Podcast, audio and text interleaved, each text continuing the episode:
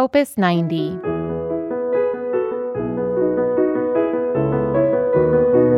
Or the second movement of Beethoven's 27th Piano Sonata, if you prefer the longer name.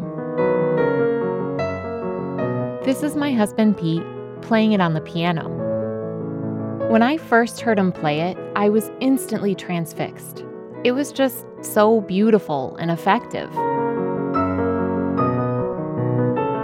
Was one of those pieces of music that came at just the right moment. It seemed to sum up that time in my life so perfectly. It was almost like a mirror for my life and my feelings. And then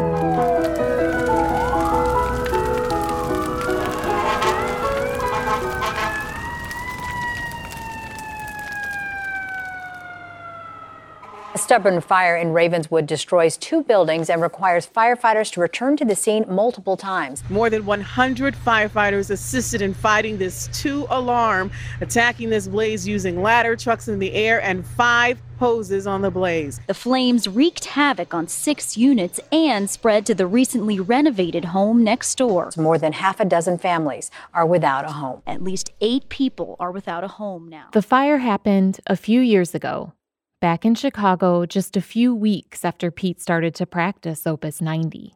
I was in my final semester of graduate school for mental health counseling and had just completed my internship. Suddenly, all those things I learned about crisis and trauma applied to me, my husband, and my neighbors. Both buildings were destroyed. We all lost our homes and we all watched it happen. It was scary and devastating.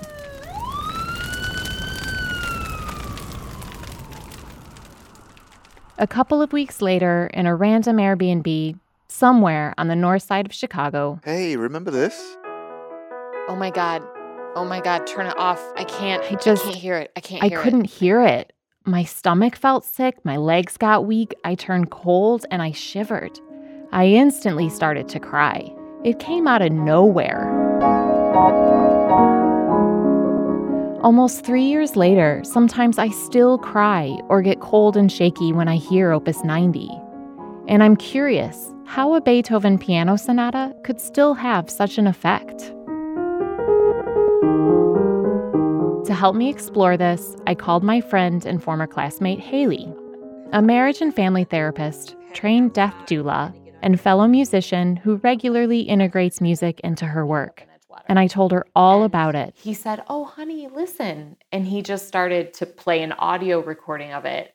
And I just mm-hmm. like exploded. And she reminded me about what happens in the body during a traumatic experience. There are three survival responses fight, flight, and freeze. Your survival and primitive parts of the brain override the conscious part whenever you use your survival. When your amygdala is triggered, blood and oxygen is sent to your muscles and a, your adrenaline just takes over. On the night of the fire, right after Pete woke me up, it just felt like I could think very sharply. Everything I needed to do was very clear. I was wide awake, alert, and attuned to everything. This would have been when my survival mode, or fight, flight, or freeze, kicked in. About four hours after we ran out, shock set in. I suddenly felt cold and I was shivering and sick to my stomach. In the weeks after, as the cortisol and adrenaline were working their way through and we were trying to recover, I couldn't eat much. I couldn't sleep. Pete's legs would shake involuntarily. We couldn't hold focus for very long, and our emotional state was very volatile.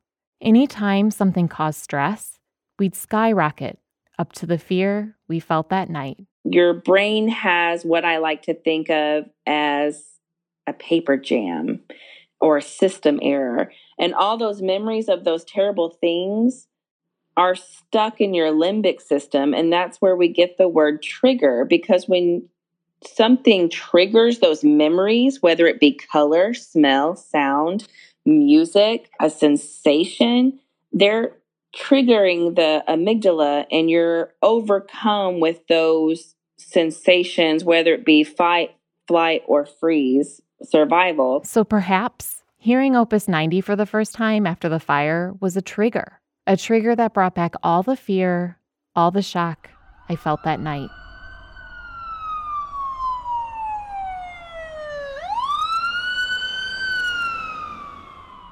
Then Haley made another suggestion about why I might still have an emotional reaction when I hear Opus 90. You specifically remember that point of right up to before the Say trauma. one more time.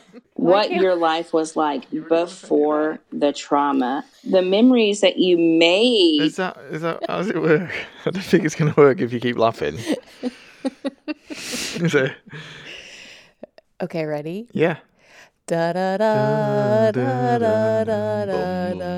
know that fire took away your sense of security, your sense of safety. It took away your home that you had together as a married couple for the first time. And all of those things could be wrapped up into that song, that one song. Mourning the loss of that home that you guys had made together for it to have been so violently ripped away from you and unexpectedly. Of course, that would be something that is emotional for you to hear and for you to have that kind of response. And yes, it, that could happen to anybody. And she's right. How many times have I or you smiled or laughed or cried or even mourned when we've heard a song that reminds us of someone or some event or some place? For me, it happens a lot, and I'm so grateful it does because that music, that song helps me remember with much more brightness and clarity.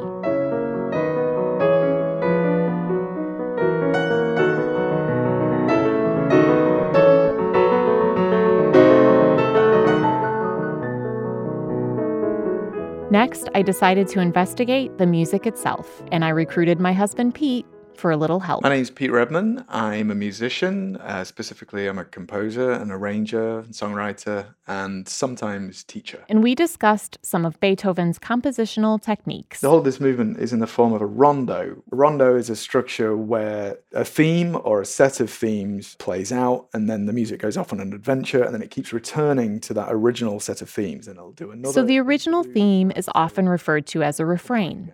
The musical adventures or development are called episodes. So the refrain is a home, it's a base, it's somewhere to come back to. And in this case, this tune, I think, feels particularly safe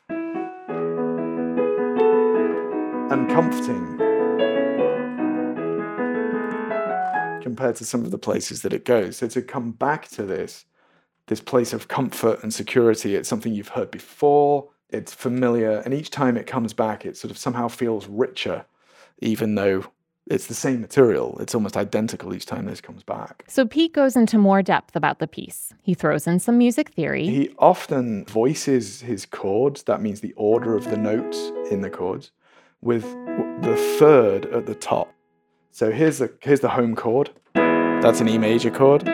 He also explores the idea that Beethoven wrote this piece as a gift for a friend. Story goes that he wrote it inspired by his friend's love affair with his mistress and later wife, who is a singer and an actress, and it's a dialogue between the two lovers. And even analyze that. So I think Beethoven wrote them a song before he went off on the rest of the piece. The song starts as a solo.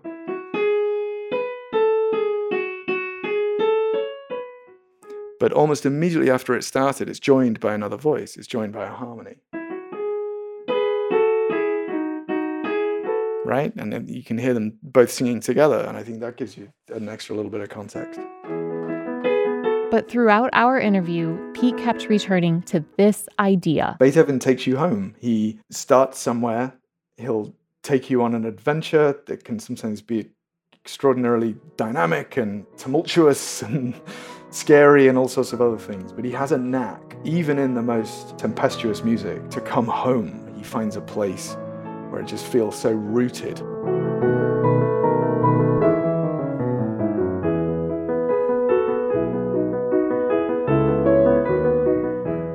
because it is so reminiscent of home and going home and security. You think that when I heard it at such a vulnerable time, that's why I cried. Yeah, I think it may be a combination of all of that. That would be my speculation. Because I was mm. playing other things. It wasn't the only thing I was playing around the time of the fire, so for some reason that one stuck.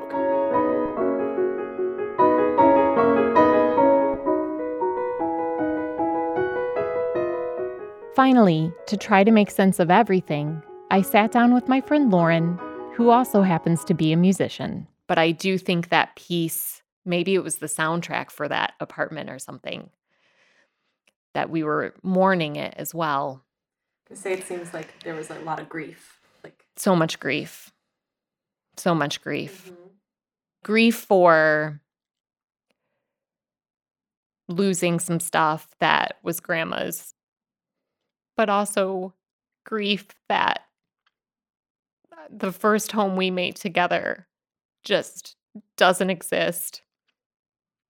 And like almost like someone telling us it didn't deserve to exist. And that's some fucking bullshit because everyone deserves to have a happy, secure, loving home.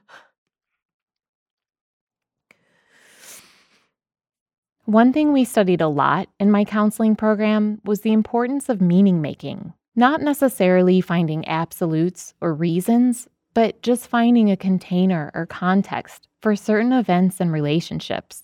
So perhaps my quest to better understand Opus 90 is not to find some secret in music and neurology and trauma. Maybe it's my own way of searching for meaning. Maybe it's my attempt to heal.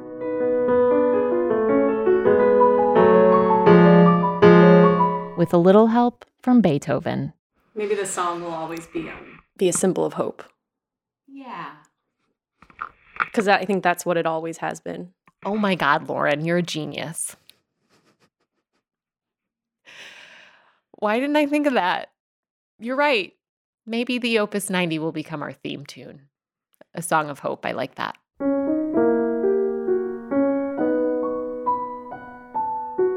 Special thanks to Haley Broadway and Lauren Smith for their great insight.